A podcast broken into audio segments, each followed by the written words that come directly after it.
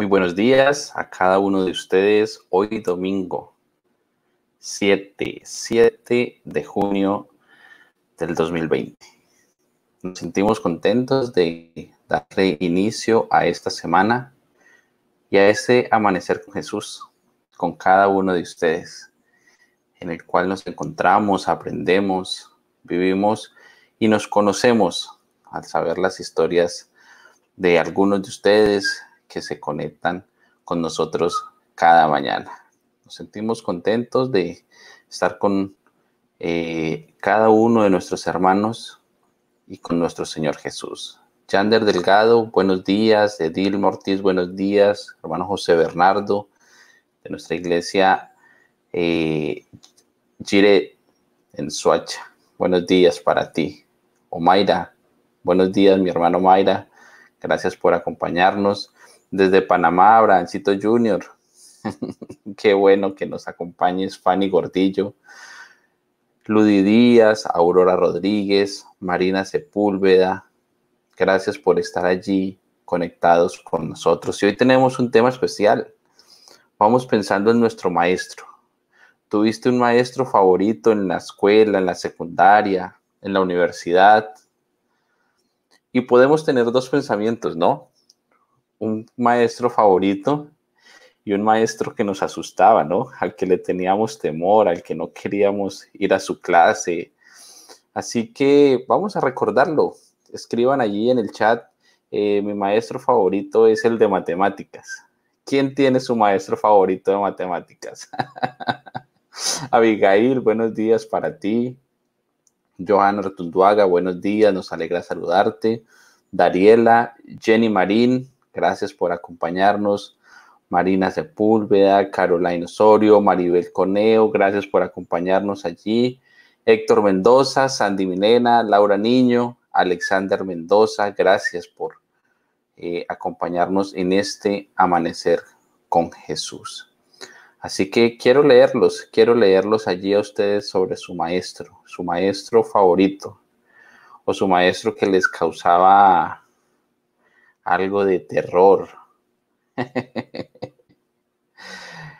y sin duda los maestros, los maestros marcan nuestra vida, ¿no? Los maestros eh, tienen una parte fundamental en la formación de nuestro aprendizaje, nuestro carácter, y son ellos quienes se encuentran con cada uno de nosotros o de los alumnos a diario, a diario. Entonces, hacen parte de, nuestra vida y como hacen parte de nuestra vida, también hacen parte de nuestra vida espiritual. Y en la Biblia encontramos diferentes maestros. Allí comienzo a leer algunos, algunos mensajes. Nos dice Carla, dice las clases de filosofía. bueno, sí, las clases de filosofía en, en, el colegio tendían a ser aburridas, ¿no? Ya en la medida que íbamos madurando, como que le íbamos encontrando sabor. Bueno, por, por mi parte, ¿no? Pero los veo muy, muy tímidos ahí en el chat, hermanos. Están todavía abriendo los ojos, eh, coordinando, ¿cierto? Coordinando allí.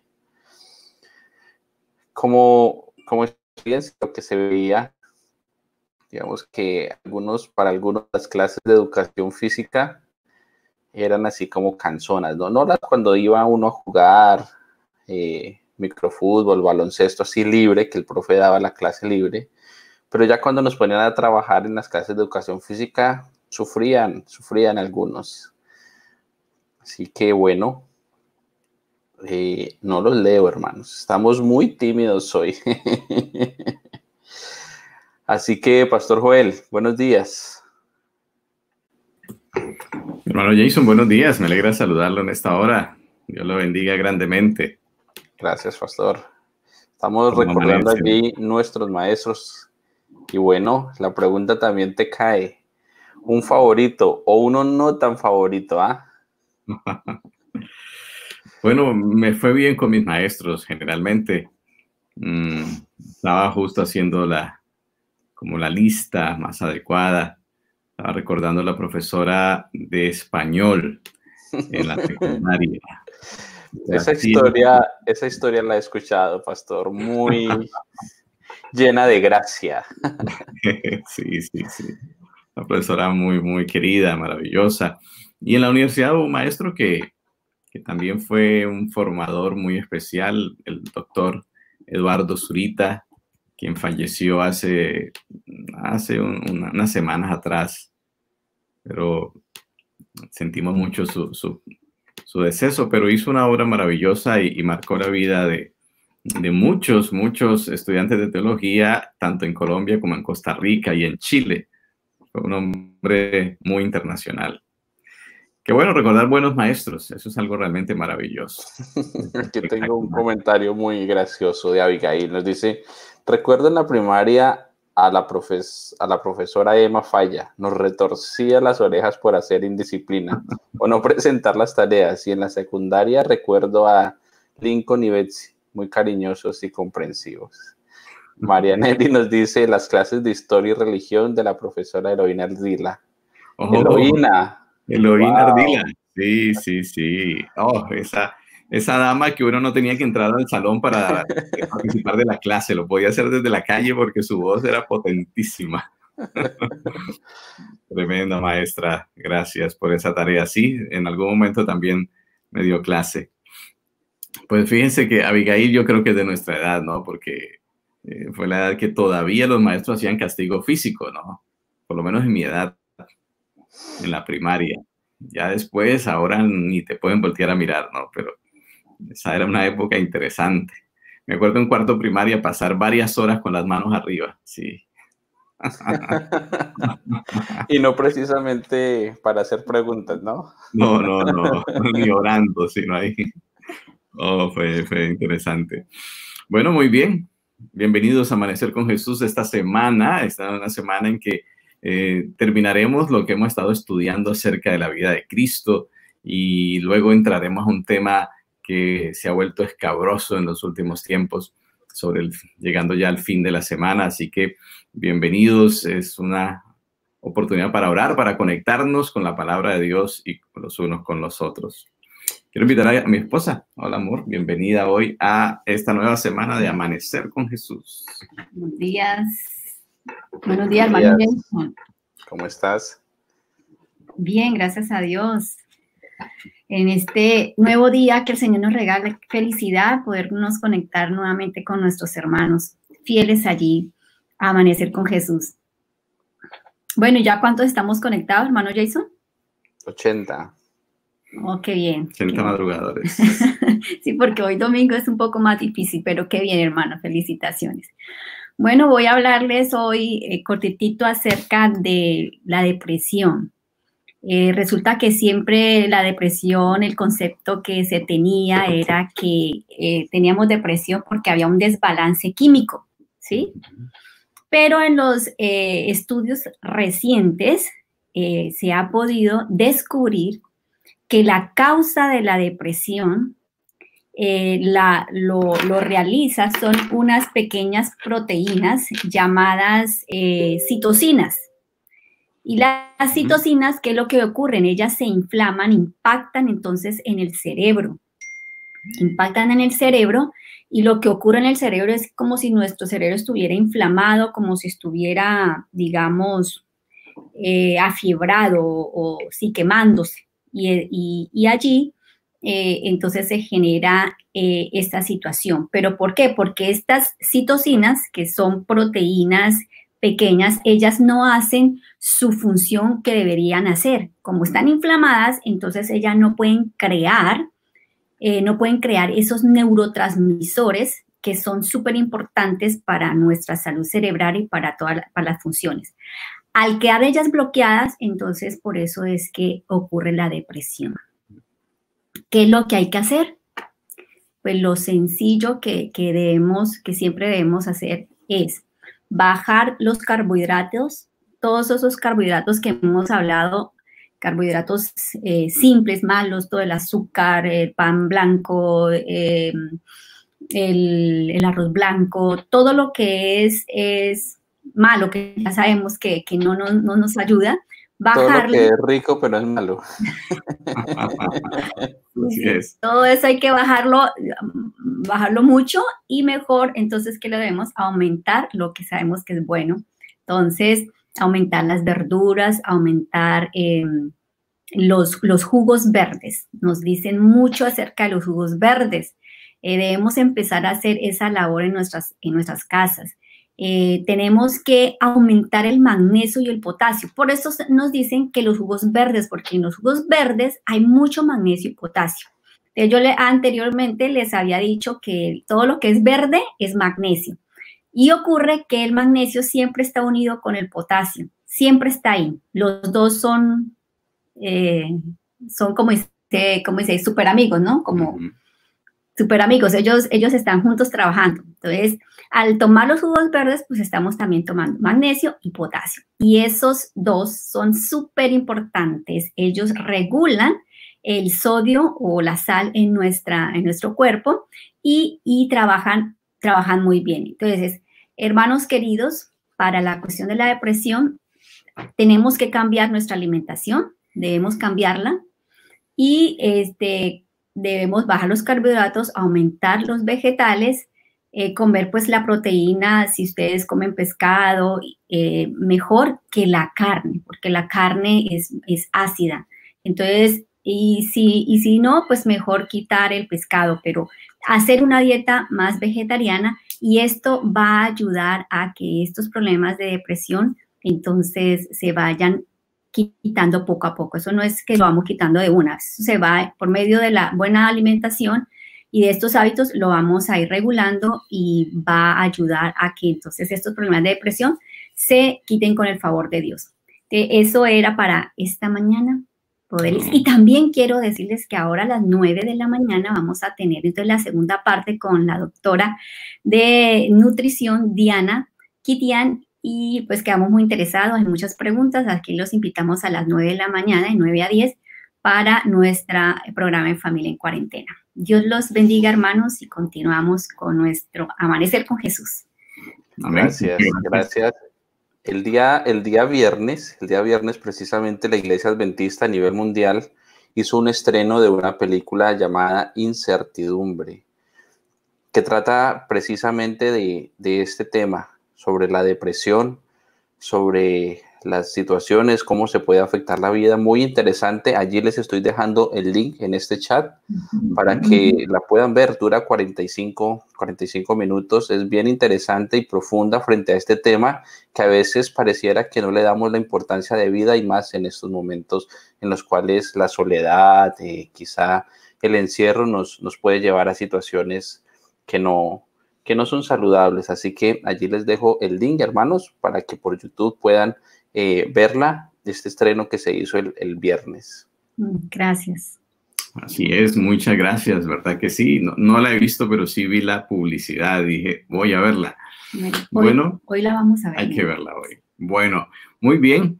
Queremos saludar a nuestro invitado hoy. Está con nosotros, una familia querida que ha aceptado nuestra invitación y queremos saludarle y que también puedan saludar a nuestros hermanos que a esta hora están conectados en Amanecer con Jesús, preparándose para una semana de bendiciones, una semana caminando de la mano de nuestro Salvador Jesucristo.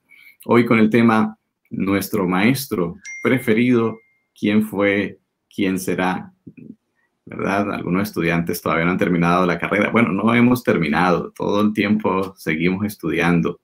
Es uno de los desafíos grandes de este tiempo de que después de la primaria, la secundaria, luego la universidad, el pregrado, luego el posgrado y otro posgrado. Así que, bueno, la situación va aumentando. Bueno, nuestro amigo parece que todavía no ha podido entrar, así que vamos avanzando, hermano Jason. Claro que sí, pastor. Vamos a ver nuestro video de oración eh, y también queremos colocar en conocimiento de nuestros hermanos que hoy estaremos orando por el pastor del distrito de Guaviare, Jerusalén, el pastor Miguel Chamorro y su esposa Jessie Marín, nuestra querida docente allí en el colegio.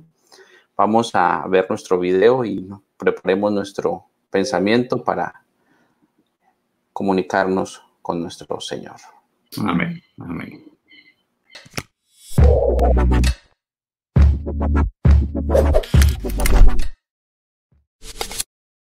Cien días de oración. Día 73.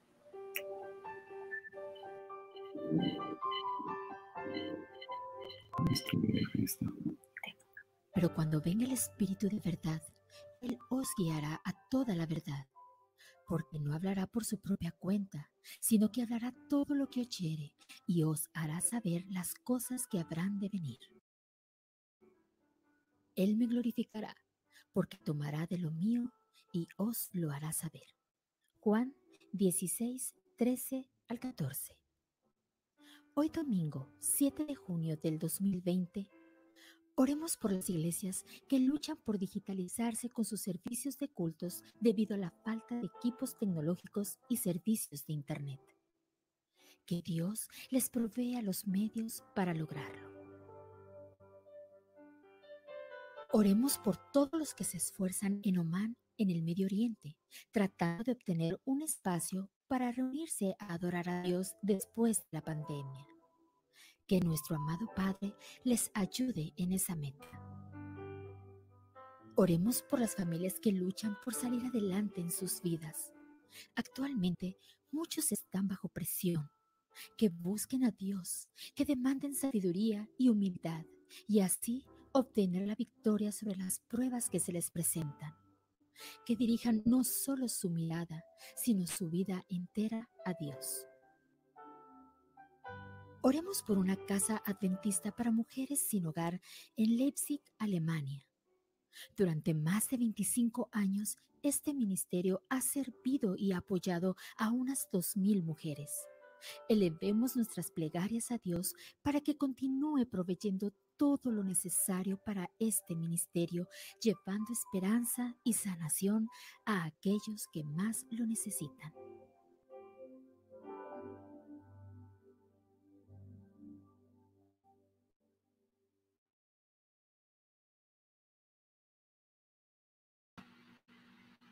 Inclinemos nuestro rostro, hermanos, y oremos. Dios y buen Padre que estás en el cielo, a esta hora de la mañana queremos llevar nuestros pensamientos, Señor, a ti. Llevar, Señor, cada una de estas peticiones que la Iglesia Mundial está haciendo. Una de ellas, Señor, es la digitalización. Esta digitalización nos ayuda a compartir el mensaje, pero cuesta. Cuesta hacerlo, Señor, pero si la colocamos en tus manos, podemos romper fronteras. Señor, queremos que sigas ayudando a tu iglesia en el mundo para que podamos seguir en la predicación del Evangelio. También, Señor, oramos por las familias, las familias adventistas y no adventistas del mundo, que luchan, Señor, como todos nosotros, por mantenerse unidos, por mantener su fe, por mantener sus hijos. Con esos aprendizajes, Señor, de la vida, no hallamos sino la esperanza en Cristo Jesús. Permite, Señor, que al encontrar esta esperanza en las escrituras cada día, cada mañana, podamos, Señor, podamos acercarnos a ti. Porque estas verdades nos transforman nos sostienen y nos das vida. Por los ministerios, Señor, allí en Alemania, donde hay una casa especializada para dar hogar a las mujeres. Cada día, Señor, hay necesidades más abrumantes en este mundo. Por eso necesitamos que vengas pronto. Pero tú nos hiciste esa promesa de que vendrás solo cuando hayamos terminado esta magna tarea de predicar el Evangelio a todo el mundo. Queremos, Señor, rogarte para que sigas utilizando a cada cristiano, a cada adventista, Señor, que su testimonio de vida, que su familia, que cada miembro de esta iglesia, como somos cada uno de nosotros, pueda testificar de ti. También, Señor, queremos de manera especial rogar por nuestros hermanos y agradecer también de San José del Guaviare del Distrito Jerusalén. Pastor Miguel Chamorro con su esposa Jessie Marín lo lideran. Y Señor, queremos pedir por ellos, para que tengan tu Santo Espíritu, para que avancen guiados por Cristo Jesús. Y que de esta manera la hermandad del Goviare pueda ver a Jesús, a su Salvador. Gracias, Padre, porque nos das este momento en los cuales podemos redirigir nuestro pensamiento a ti y conectarnos al cielo. Gracias también porque nos escuchas y porque estamos seguros de que nos acompañas en este amanecer para encontrarnos contigo. En el nombre de Jesús. Amén.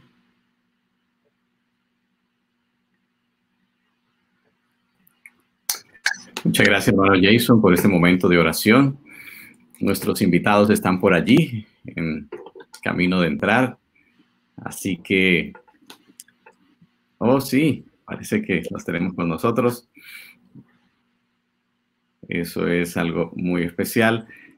Comenzar la semana hablando de nuestros maestros, ¿verdad?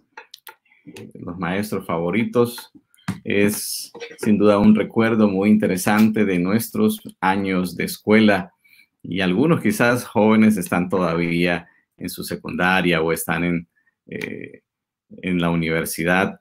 ¿Y por qué un maestro es favorito? Bueno, muchas veces ocurre porque lo primero que es porque es chévere, ¿no? Porque nos deja hacer lo que sea. Aparentemente ese sería el primer maestro favorito.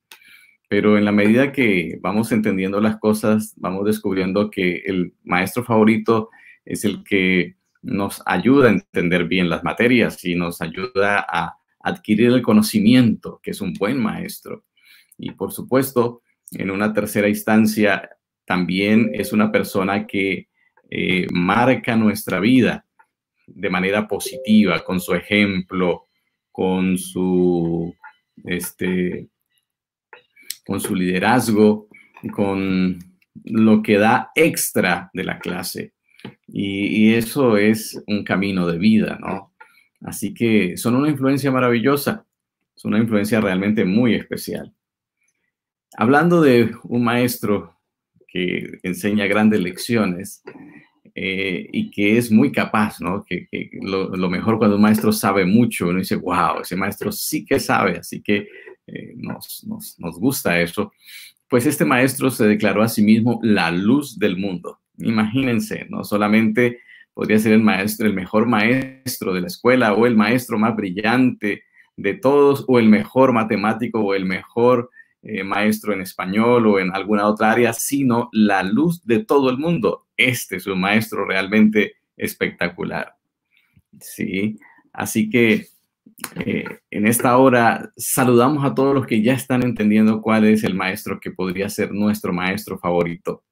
Sí, quiero contarles además que este maestro, además de que se llamó a sí mismo la luz del mundo, centenares y millares de hombres han sido reconocidos como grandes maestros en el mundo y han, y han sido seguidos por miles o por millones incluso.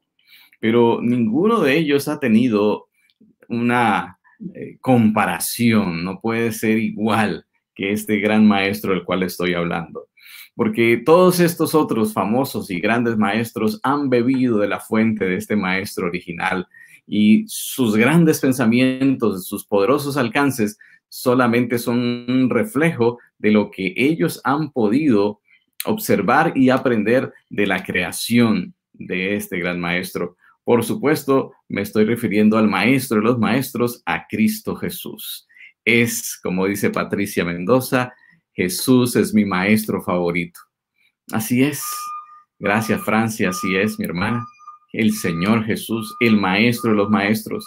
Cada preciosa gema del pensamiento, cada destello intelectual es una revelación de la luz del mundo. Nada el hombre puede hacer por sí mismo, aunque niegue la existencia de él.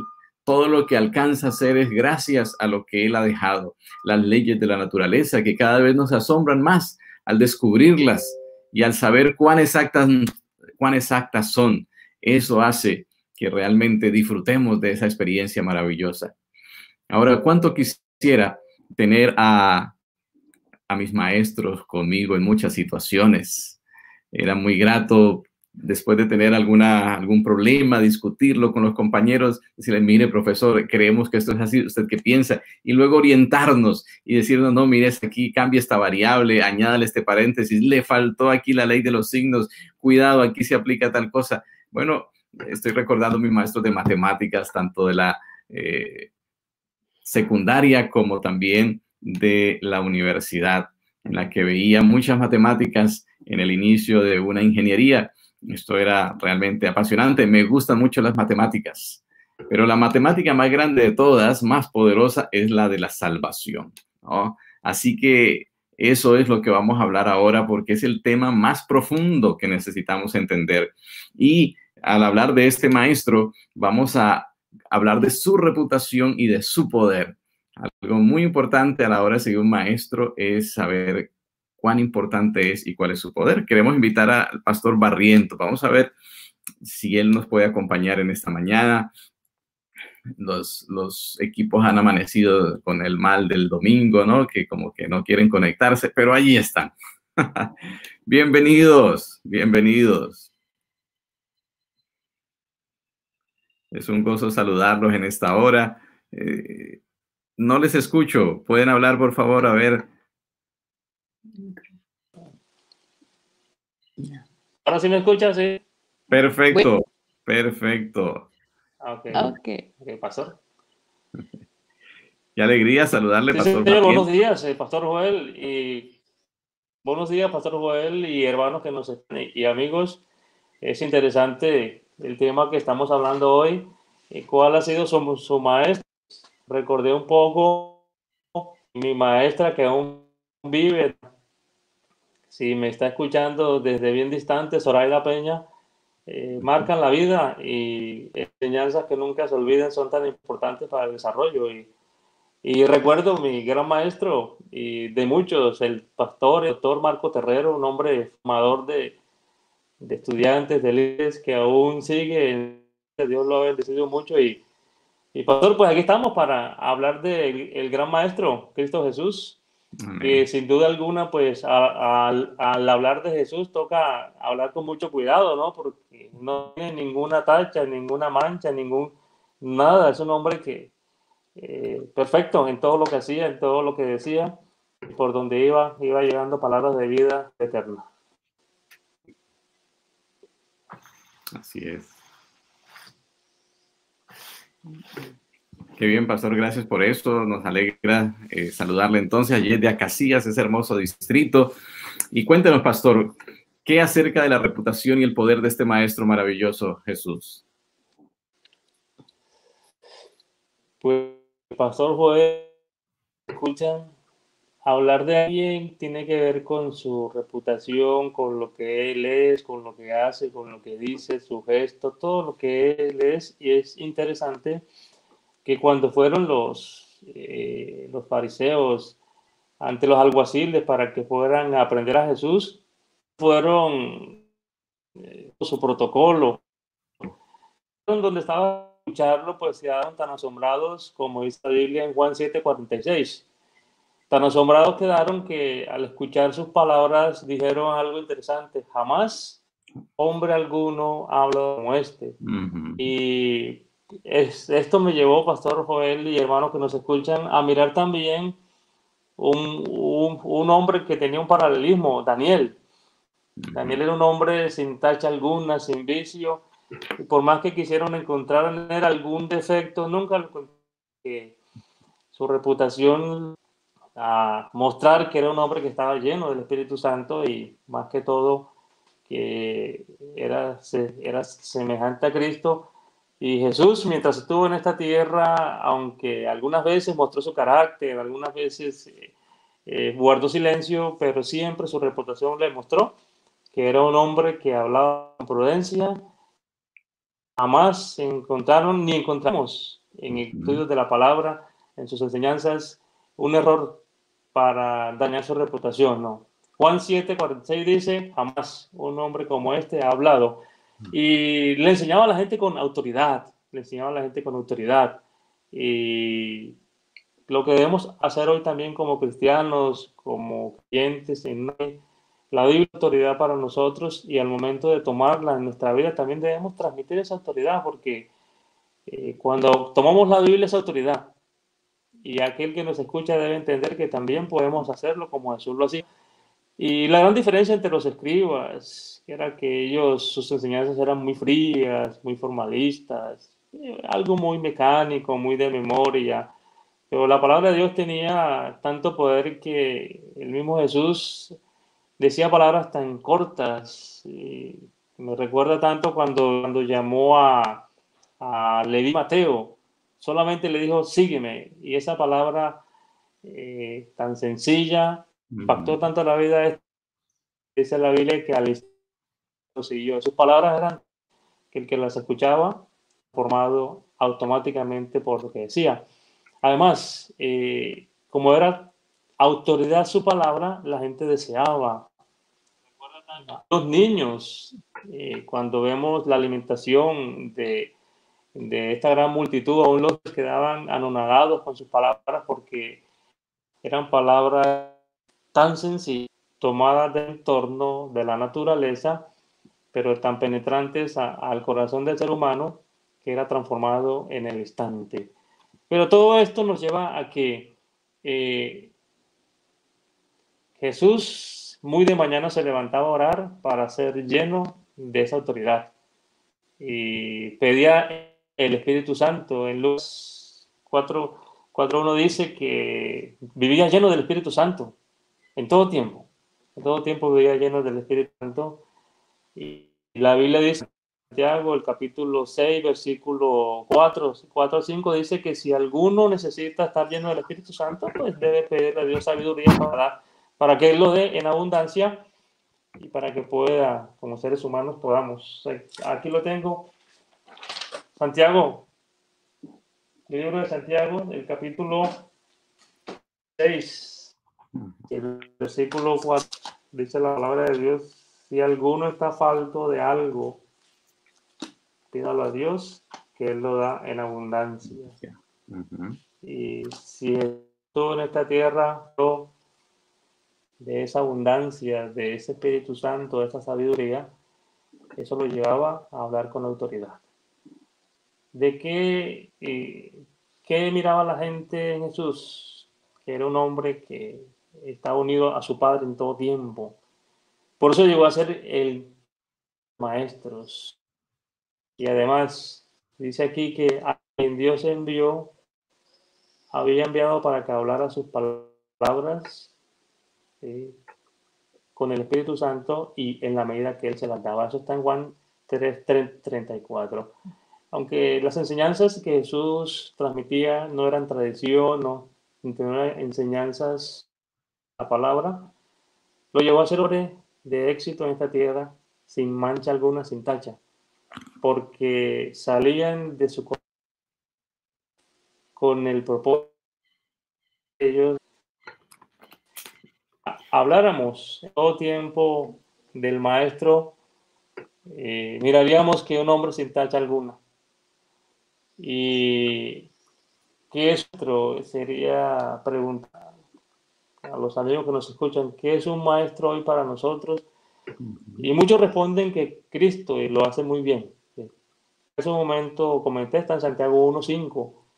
Si a alguno le falta algo para ser un líder, para orientar a otros, si a alguno le falta, pídalo a Dios que lo den a uno. Porque el mismo Jesús dijo que las cosas que yo hago, ustedes también pueden hacer. Podemos ser también grandes guiadores, eh, maestros, instructores, pero sin Espíritu Santo y ya de Dios. Finalmente, cada vez que se acercaban a Jesús a buscarle, a prensarle, a encontrar un error, eh, podíamos usar un término coloquial, buscaban cómo corcharlo, siempre Ujú. tenía una palabra necesaria, prudente para el momento indicado en la condición que estaba enfrentando. Amén. Como sabemos, eh, que nos escuchan, mi amigo, estuvo en esta tierra el tiempo justo y necesario y hasta el día en que se fue, eh, como el maestro de los maestros. Aún en los momentos tenía palabras prudentes para, para mantenerse. Esto nos lleva a que podemos mantenernos en nuestra vida espiritual, podemos también guiar a otros, siempre y cuando nuestra vida esté conectada con el cielo, con la palabra de Dios, y más que todo, aunque Jesús se fue, dejó una gran ayuda para cada uno de nosotros, que es el Espíritu Así que veamos, veamos cada día que el maestro sigue siendo el maestro, aunque se fue, y vendrá para seguir siendo el maestro de cada uno de nosotros. Amén, amén. Muchas gracias, Pastor Barrientos, porque nos habla acerca de la reputación del poder de la maravilla de este maestro de los maestros. Saben que una de las cosas que los chicos antiguos hablan en el colegio cuando llegan y es con quién le tocó, cuál maestro le tocó, quién le va a dar esto, ay no, me tocó con fulano, ay no, con esa señora, ay con ese maestro, en fin. Y ahí son los comentarios típicos de los, de los chicos antiguos que regresan al colegio. Pero en el caso de este maestro, qué interesante que él buscaba a sus alumnos. Es una situación diferente y todavía sigue buscando alumnos que se matriculen en la escuela de Cristo. Qué precioso. Queremos invitar ahora al pastor Carlos Moreno para que nos hable acerca de un método de enseñanza muy especial que este maestro usó durante su ministerio y que escritas en la palabra de Dios continúan siendo estrategias pedagógicas poderosísimas para llevarnos a la comprensión del el mensaje de salvación. Tenemos al pastor Carlos con nosotros por aquí hoy.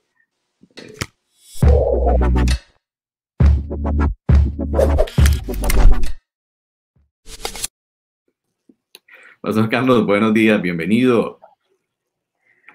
Buenos días, pastor. Me alcancé a asustar, pensé que se había caído la conexión. Sí, sí, sí, yo por eso estaba. El máster nos sorprende cada día. Un saludo para mi hermano Jason allí en el máster, lo vi hoy, ahí en el momento de oración especial. Pastor Barrientos, su esposa, qué bueno en esta mañana hablar de este maestro, ¿no? Y, y sabe, pastor, justo ayer, eh, después de el almuerzo, estábamos aquí en casa y estábamos justo hablando de los maestros de la infancia. Así. Estábamos justo hablando de los maestros de la infancia y le compartía a mi hija, ¿no? Ella es feliz, eso abre sus ojos cuando uno empieza a contar la historia de, del pasado y mencionarle los nombres de esos, de esos maestros que han influido y esas enseñanzas. Pero más que las enseñanzas, yo pienso que eh, muchas de las cosas que ellos nos enseñaron no quedan, no quedan grabadas en nuestra memoria, sin embargo, se reflejan en nuestros comportamientos, se reflejan en nuestras actitudes. Y aunque las enseñanzas no, no permanezcan, el estilo de vida, la forma de ser de esa persona, la forma en que nos hablaba, la forma en que actuaba, eh, aún su, como lo dijéramos, su forma estricta de ser, nos, nos marcan en la vida. Y eh, a veces sí, uno recuerda a esos maestros eh, bonachones, pero yo tengo un maestro que recuerdo mucho y que aprecio mucho, eh, no tanto por ser bonachón, porque era estricto. Era el maestro William Hernández Cote. Allí en conexión está mi amiga Edna Ludi, que estudiamos en el mismo colegio, y ella podrá recordar el profesor William Hernández Cote, un maestro estricto, pero lo recuerdo tanto y cada vez que me siento al computador eh, eh, practico sus enseñanzas porque fue uno de los maestros que nos enseñó mecanografía.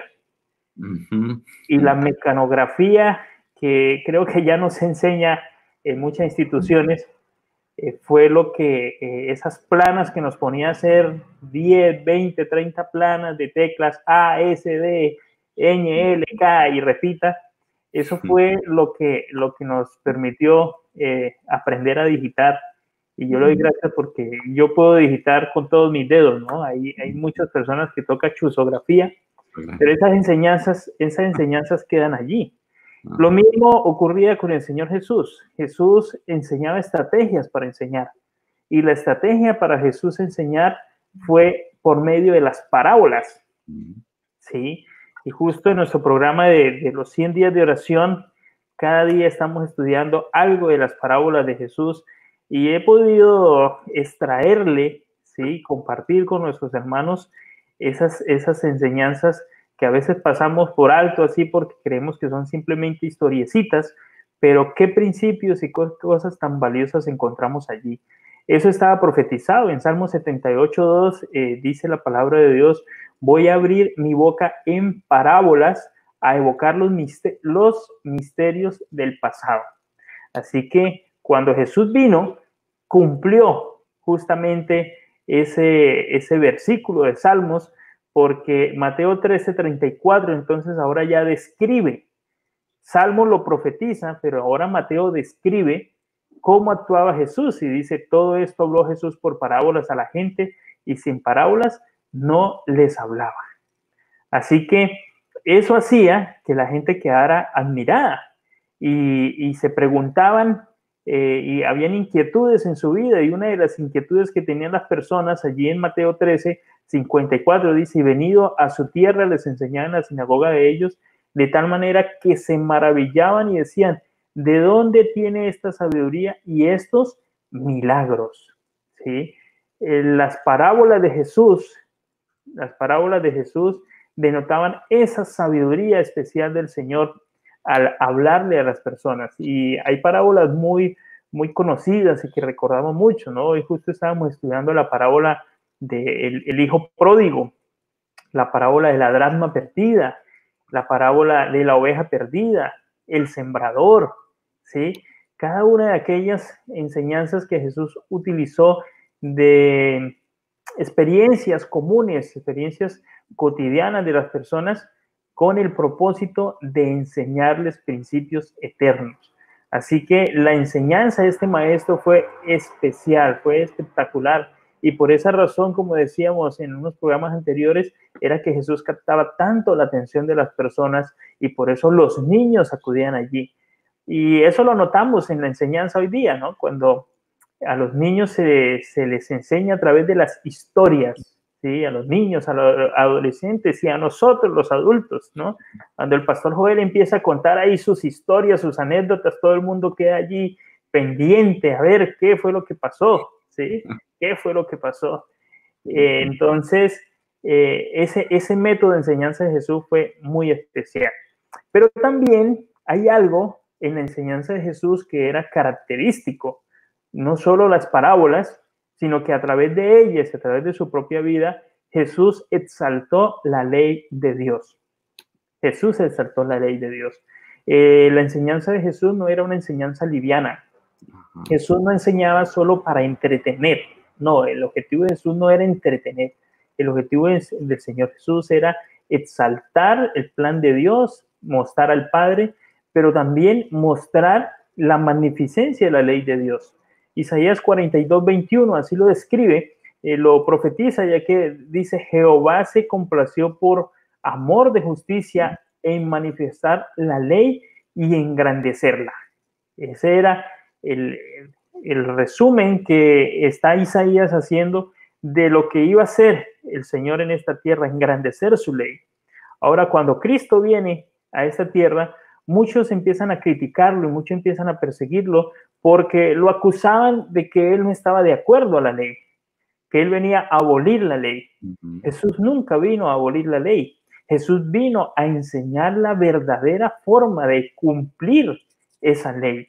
¿sí? Por eso nosotros no encontramos un mandamiento de Jesús en el Nuevo Testamento que diga guarda el sábado. No, Jesús no dijo guarda el sábado.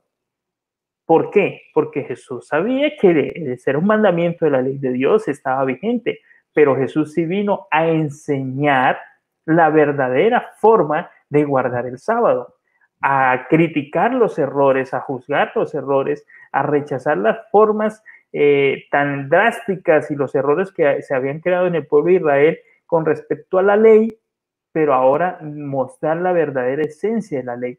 De tal manera que en Mateo capítulo 5, eh, el Señor dice unas palabras interesantes que quiero leer. Jesús dijo, no penséis que he venido para abrogar o abolir la ley o los profetas. No he venido para abrogar, sino para cumplir. Porque de cierto os digo que hasta que pasen el cielo y la tierra, ni una jota ni una tilde pasará de la ley. Nuestras traducciones dicen ni una J, ¿sí? La J pues es larguita, ¿no? La conocemos, el puntico allí, pero realmente lo que Jesús estaba diciendo no era una J, sino una iota. Y la iota es un puntico, eh, algo similar a una tilde o tal vez más pequeña. ¿sí? Entonces Jesús está diciendo que ni lo más mínimo iba a pasar de la ley hasta que todo fuera cumplido. De manera que cualquiera que quebrante uno de estos mandamientos muy pequeños y así enseñe a los hombres muy pequeños será llamado en el reino de los cielos, mas cualquiera que los haga y los enseñe, este será llamado grande en el reino de los cielos. Porque os digo que si vuestra justicia no fuere mayor que eras de los escribas y fariseos, no entraréis en el reino de los cielos. Así que eh, debido a que muchos pensaban que Jesús venía a abolir la ley, el Señor dejó esto muy claro, ¿sí? Ahora, en la actualidad hay muchas personas que enseñan erróneamente que Jesús abolió la ley o que Jesús obedeció la ley para que nosotros no tengamos que obedecerla. Eso es totalmente falso, ¿sí? Muchos dicen, no, es que ya nosotros no tenemos que obedecer los mandamientos porque Jesús obedeció por nosotros entonces ya no es necesario. No, eso es totalmente falso. Así que eh, en las enseñanzas de Jesús encontramos que la ley es exaltada, es perfecta, es eterna y que el Señor nos la ha dejado como ese medio a través del cual nosotros podemos saber en qué camino estamos, si estamos en el camino equivocado o estamos en el camino correcto. La ley nos muestra nuestros errores para que podamos acudir al Dios maravilloso que perdona y que transforma nuestra vida y nos ayuda a andar en la senda de verdad. Amén, amén. Gracias, pastor. Qué, qué valioso eso de, que el Señor hizo en nuestro favor al usar esas estrategias pedagógicas que hasta hoy ningún maestro ha logrado usar con la misma maestría de Jesús. Qué precioso y cómo su mensaje llega contundente al corazón. Ahora vamos a ir a el testimonio ardiente de este maestro, ¿no? Aquello que quedó fijado como con eh, fuego sobre el corazón de sus alumnos y que todavía hoy alcanza a aquellos que se matriculan en la Escuela de Cristo. Queremos invitar al pastor Darwin para que en esta siguiente sección nos hable acerca de el testimonio del maestro Jesucristo. Buenos, días. Pastor Joel. Buenos días, Pastor Carlos. Se gusto de verles. Buenos días, buenos días. Me cogieron en corbata porque Tenía un grupo pequeño, otro amanecer antes del amanecer. pues queremos también saludar a nuestros amigos. Y sí, pastor, lo que usted ha dicho de los maestros, vengo disfrutando mucho el programa y, la mente, cómo tiene esa capacidad, ¿verdad?, de ir hacia atrás. Y bueno, yo también voy a contar mi maestro también, porque claro, también recuerdo los míos y recuerdo a mi profesora de preescolar. Yo llegué a estudiar en un colegio público en Bucaramanga, no tuvimos la oportunidad de llegar a la dentista allí. ¿Aún se acuerda de la profesora de preescolar? Me acuerdo muy bien de la profesora de preescolar, imagínese. Y recuerdo tanto que nosotros llegamos al salón de clase y el salón de clase no tenía sillas, no tenía pupitres, que le llamamos nosotros, estaba solamente el salón baldío. Así que cuando llegamos allí, yo veía que los padres no estaban muy conformes de la situación pero la profesora nos hacía tanto juego en ese salón de clase que lo que menos necesitábamos los niños en ese salón era un pupitre que nos estorbara para brincar. Ella nos enseñó a utilizar las manualidades y nos puso a hacer, recuerdo tanto que hubo algo que fue polémico, y yo creo que en esto les voy ganando, y nos fue que nos puso a hacer una muñeca de trapo. Y yo todavía guardo mi muñeca de trapo allá en Bucaramanga, la tiene mi mamá en una caja de camisa alzada, hecha con papelito periódico recortado en una media velada. ¿Se imaginarán ustedes esas épocas? Y la pelea era porque, claro, como un hombre santanderiano como nosotros, decían los hombres de la casa, los iban a poner a hacer muñecas, es que nosotros éramos varones y eso, no, no, no, no. Y la profe contra viento y marea nos hizo hacer la muñeca y nos hizo hacer la muñequita. ¿Y en qué terminó todo? Pues que cuando la hicimos, ella nos explicaba la diferencia entre hombre y mujer a través de este matachito, de estas muñequitas, y nos explicaba muy claramente cuál diferencia debía existir marcada entre un hombre y una mujer en su, en su ropita, en lo que le ponían a la muñequita, sus ojitos, cómo le pintaban las cositas. Y esa muñeca todavía la guardo como testimonio allí de, mi clase de preescolar. Así que yo puedo preguntar en el chat si habrá alguien que guarda algún recuerdo de su preescolar de hace para unos 30 años atrás. A ver si alguien más también guarda algún carrito, alguna cosita que haya hecho en clase. Yo la tengo, yo tengo algo alzado allá. Mis papás que están aquí conectados saben, saben que sí. Y hoy, pastor, pues me ha tocado una sección del tema muy bonita y es Cristo como maestro en su ardiente testimonio. También estoy seguro que hay personas, hay maestros que nos marcan la vida.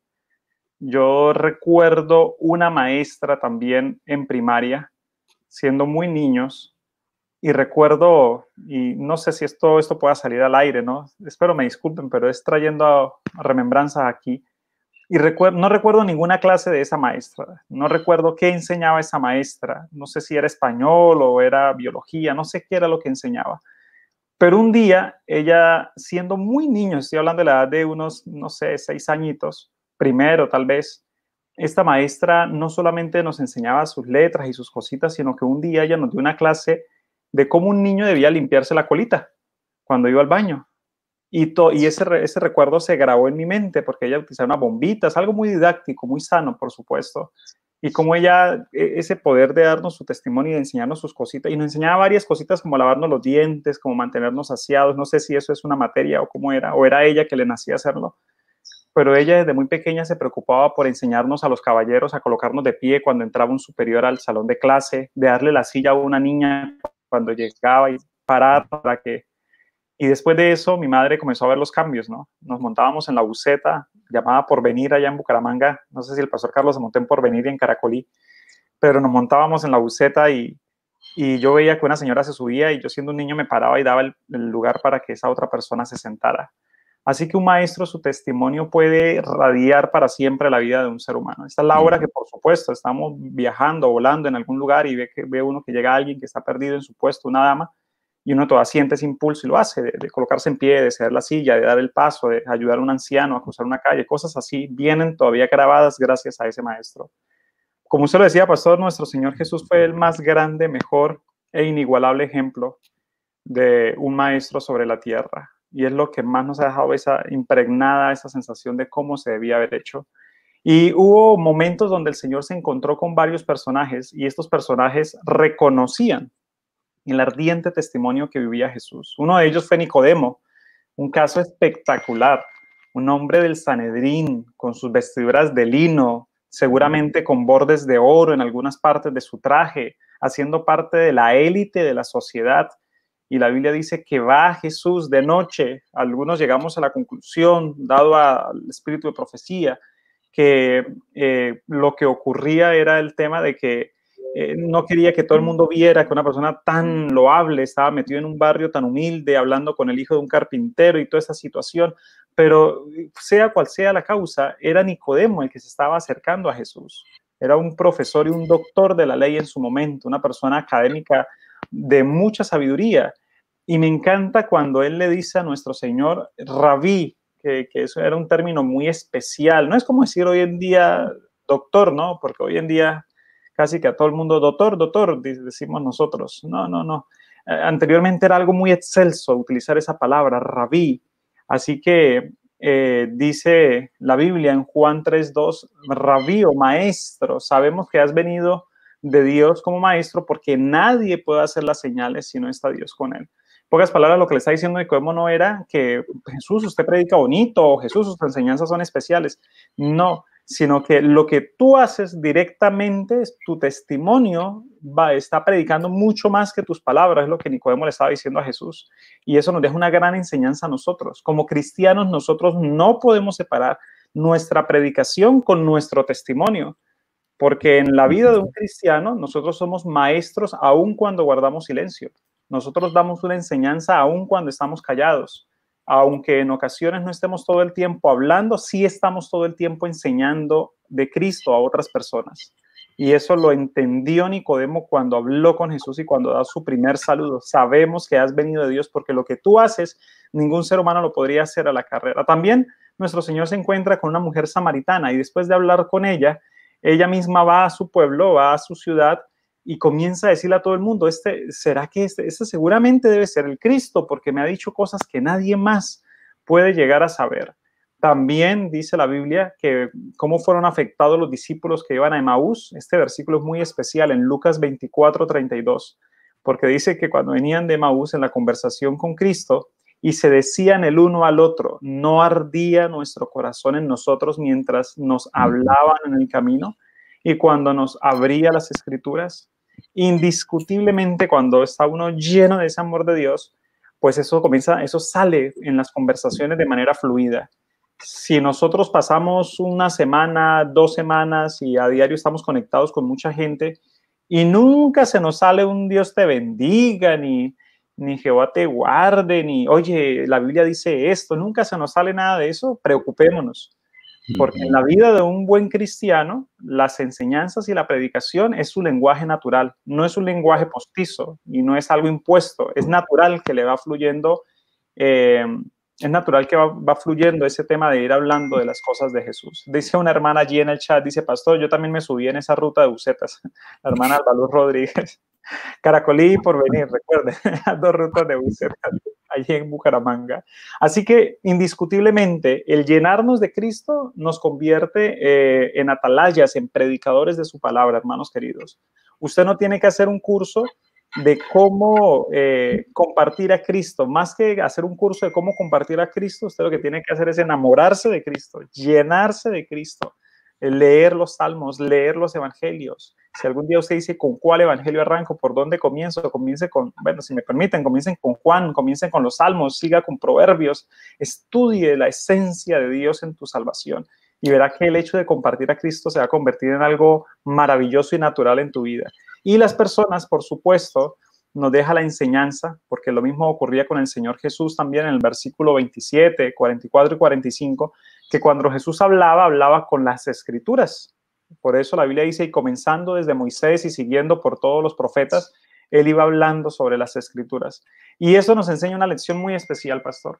Hoy en día, el hacernos educados y el ir a las universidades y todo eso, a veces nos lleva a la tentación de que cuando hablamos, hablamos en un lenguaje educado, ¿no? A veces nos gusta decir. Por supuesto, Anaximandro decía esto y Heráclito decía lo otro y Sócrates tenía su fundamento teológico en la moral no sé cómo. Y a veces eso nos hace sentir como que, qué chévere, ¿no? Yo conozco a Heráclito y conozco a Anaximandro y conozco a, Sócrates.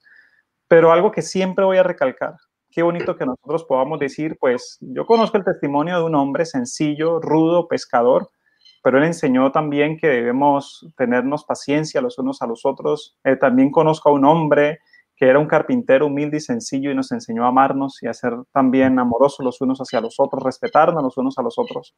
Qué bonito que nuestros consejos estuvieran basados en un escrito está, en la Biblia. Pero para que eso llegue a nuestra mente no hay de escuchar muchos sermones solamente. Esto se hace cuando nosotros eh, leemos y estudiamos la palabra del Señor. Así que la invitación en esta hora es para que, dicen algunos, lástima que no enseñan urbanidad de Carreño. Seguramente era esa clase la que me daba la profesora, urbanidad de Carreño. Seguramente era esa. La invitación en esta hora, hermanos, gracias por sus comentarios, son muy queridos ustedes.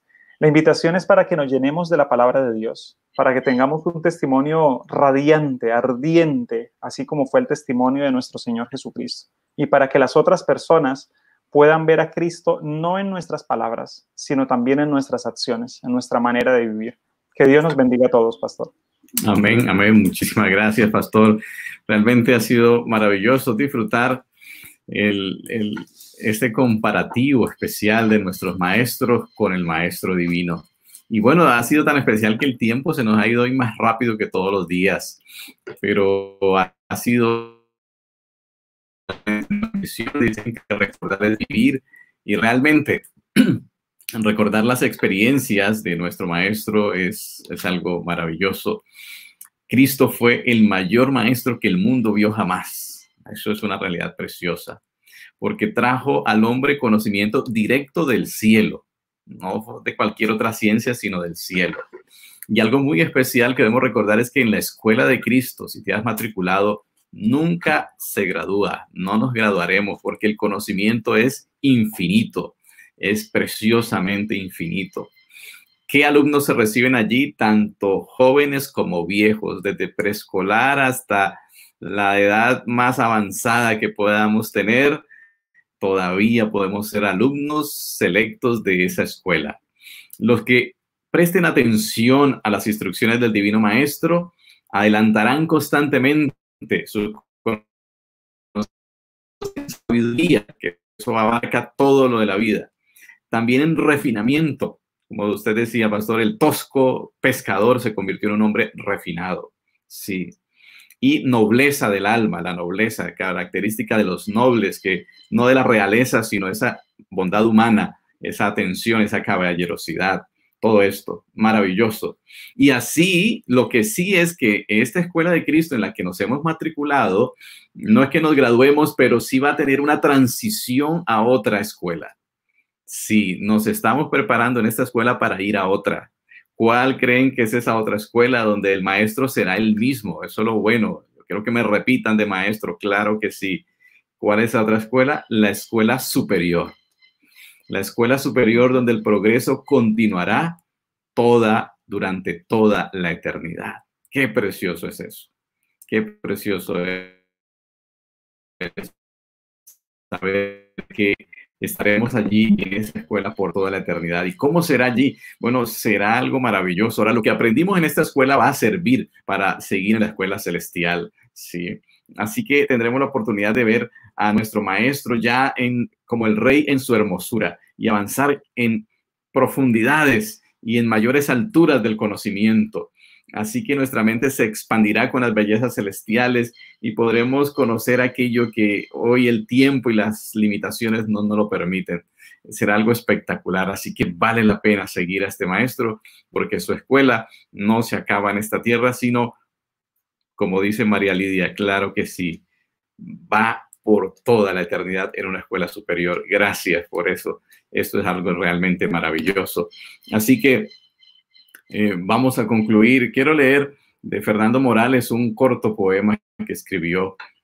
Es, es, es un autor que, que, lo dice de una manera interesante. Maestro, tú que enseñas con fe y con amor, muéstrame el sendero del saber y la razón. Divina tu enseñanza, divina tu bondad, tú eres la esperanza de nuestra sociedad. Por eso hago este homenaje para expresar lo que siento y gritar fuerte hasta perder el aliento. Viva el Divino Maestro. Que el Divino Maestro viva en nuestro corazón hoy y siempre hasta que estemos disfrutando de la patria celestial. Es momento de orar a nuestro Maestro. Es momento de orar. Queremos invitar al Pastor Barrientos si está allí con nosotros. No sé si el Pastor Carlos hoy está. Eh, ahora al final para orar de manera que podamos colocarnos en las manos de este Maestro Divino y caminar tomados de su poderoso brazo durante cada momento de nuestra existencia y en un día a la vez, ¿verdad? Muy bien, amor. Dirijo la oración, por favor. Muy bien. Para este momento tan especial, vamos a comenzar con las oraciones de familia, quien las tiene el pastor eh, Luis Carlos y, y, y Luz Mari. ¿Listo? Y luego continúo yo con las de salud y Pastor Darwin eh, a, su, a su telegram le llegó las espirituales. Y mi amor terminaría con el, la oración del Pastor Chamorro y su querida esposa y el distrito. Bueno, así que invitamos a todos los hermanos que están con nosotros a, a orar. Oremos. Empieza el Pastor Luis Carlos.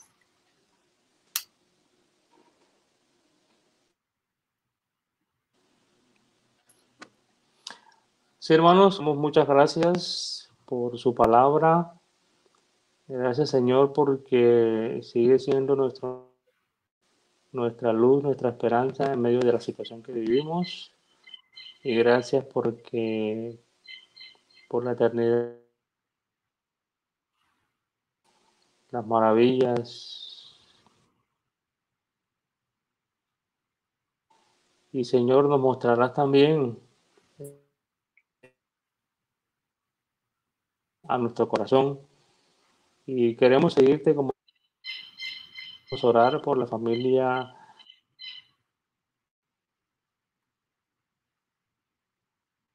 Su situación. Pero que ellos también puedan abrir tu corazón, su corazón, para que tú puedas entrar, Señor, y traer vida, Señor, para vida eterna. Todos y los sobrinos de la hermana Glenn Echeverry. Ella pide que, Señor, tú les dirijas en estos momentos. Tenemos que salvar a nuestros niños, a nuestros... Señor, eh, Carlos.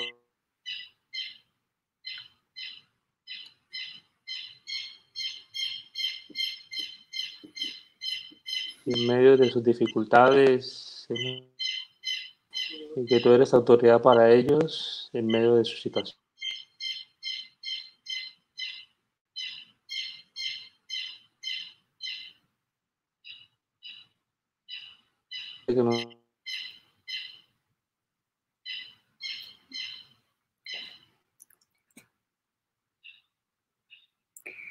Querido Padre, eh, te damos gracias porque escuchas nuestras oraciones, gracias porque has estado prestando atención a las oraciones por las familias.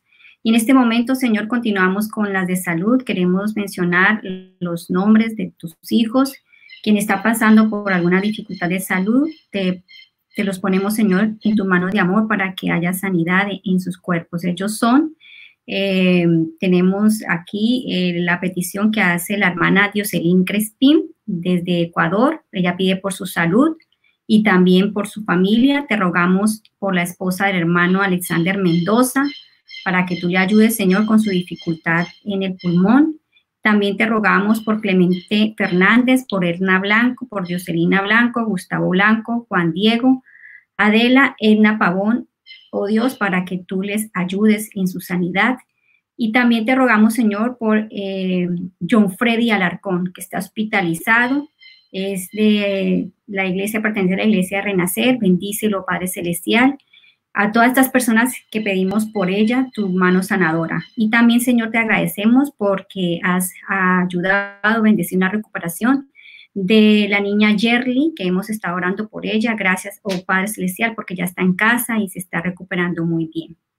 Gracias, Señor, por contestar nuestras oraciones. Bondadoso y querido Dios y Padre que estás en los cielos, seguimos ante tu presencia, Señor, reconociendo, Señor, que, que sin ti nada somos, que gracias a ti, Señor, y a la muerte de tu Hijo Jesucristo es que podemos soñar con ir a vivir contigo para siempre. Y de todos los anhelos que tenemos en nuestro corazón, Señor, que se pueda cumplir el más grande de ellos, y es la salvación de nosotros y nuestros seres queridos. Esta necesidad, Señor, existe en el corazón de nuestros hermanos. Por eso hoy la hermana Edna Ludi Blanco está pidiendo por Nayibe Guerrero, por Omar, por la familia Blanco Mendoza, para que cada día sigan aceptando a Cristo como su Salvador personal y, seamos, y sean bautizados por el Espíritu Santo. También la hermana Mercedes Londoño pide oración por sus hijos, por Diego y por Mauricio, porque la felicidad, Señor, está completa cuando vemos que no solamente nosotros, sino nuestras familias, las personas que amamos, también toman estas decisiones de Cristo. También, Señor, tenemos una vecina, Katy Mora. Ella se encuentra en Costa Rica y pide también por sus hijos en este momento para que puedan llegar a los pies de Jesucristo. Desde aquí, Colombia, Señor, pedimos por todos nuestros hermanos que nos escuchan en diferentes países, eh, algunos en Latinoamérica, otros en otros continentes. Pero pedimos, Señor, por todos ellos para que el Espíritu Santo llegue en esta hora a sus corazones y estas personas también puedan sentir el toque del Maestro Divino. También la hermana Marta Castillo pide oración en este momento por sus hijas, Sandra, Diana y Angie, para que también eh, sus corazones sean conmovidos. También la hermana Katia Mora pide oración desde Costa Rica también por sus hijos para que regresen y Ingrid Vargas pide oración por su vida espiritual, por su hogar, por sus vecinos, por su familia. Como nos damos cuenta, Dios, eh, en cada rincón, Señor, de, esta predicación hay una madre que clama por sus hijos. Y nosotros que tenemos nuestros hijos aún niños o adolescentes, eh, desde ya, Señor, los colocamos en tus manos para que tú puedas guiarles, guardarles, dirigirles y si no has venido aún y ellos carecen y se hacen hombres y mujeres, que sean hombres y mujeres que sigan predicando tu palabra con vehemencia sobre que Cristo viene pronto. Gracias Señor por escuchar esta humilde plegaria. Poderoso Padre, nos unimos a cada plegaria y colocamos ahora en tus manos al pastor Miguel Chamorro, su esposa Jessie, en el distrito de Guaviare, Jerusalén. Imploramos, Señor, que tu bendición sea poderosa sobre ellos en su labor ministerial, también como familia de esposos, como eh, líderes de tu causa, pero también, Señor, cuida de su salud física, de su salud mental, de su salud espiritual. También, Señor, que les guíes en cada proceso en favor de los miembros de la iglesia y de aquellos que estarán conociendo tu palabra y tomando decisiones de salvación. Queremos pedirte, Señor, que en esta semana que ha comenzado y que hoy empezamos en esta, este momento de estudio, tú seas guiándonos de tu mano y que como Maestro Divino nos fortalezcas en esta escuela hasta que pasemos a la escuela superior y disfrutemos de caminar contigo y seguirte por donde quiera que tú vayas. Gracias por amarnos, por cuidarnos, por bendecirnos en el nombre de Jesús. Amén. Amén. Amén. Mis amigos, feliz día. Gracias, pastor. También a nuestro pastor Luis Carlos Barrientos. No alcanzamos a saludarle, pero muchos abrazos y a su esposita que son tan especiales para nosotros. Así es, así es. Bueno, les invitamos, hermanos, a las nueve de la mañana, nuestro programa de familia en cuarentena. Y bueno, el pastor también tiene su anuncio. Claro que sí, ya alguien me está ganando a escribir. Omar Tibagüí Rojas dice, necesitamos salud física y espiritual. Ahí está, hermano. Usted dio el anuncio ya de antemano. Por supuesto que le estamos esperando. Ya el link está cargado para hacer ejercicio en esta hora y precisamente hoy es resistencia para tener un cuerpo genial. Ah, esto sí suena bonito. Resistencia para tener un cuerpo genial. Así que les invitamos a hacer el ejercicio en esta hora. Perfecto, muy bien. Entonces recordar que de ahora en adelante Cuarentena en Familia será a las 9 de la mañana porque a las 10 viene un programa especial, ¿verdad? El programa de los adolescentes, así que si en su familia hay algún adolescente, hermanos, también se pueden conectar a nuestra página. Eh, sí, creemos que lo vamos a, a transmitir por nuestra No, página. está- no, el de adolescentes, es- hemos colocado el link por allí, Ok. tanto en YouTube como en Facebook, les he escrito para que puedan conectarse directamente con el YouTube de la división así para que puedan hacer retransmisión o de una vez directamente con, con ese enlace. Entonces, todos los adolescentes tienen un programa muy especial de parte de la División Interamericana y bueno, aprovechemos y si tenemos adolescentes, pues contémosle y ayudémosles para que puedan estar en esa transmisión tan maravillosa. Muchas gracias, hermanos, y un feliz día. Feliz día. Buena semana para todos. Feliz día. Chao, chao, chao bendiciones.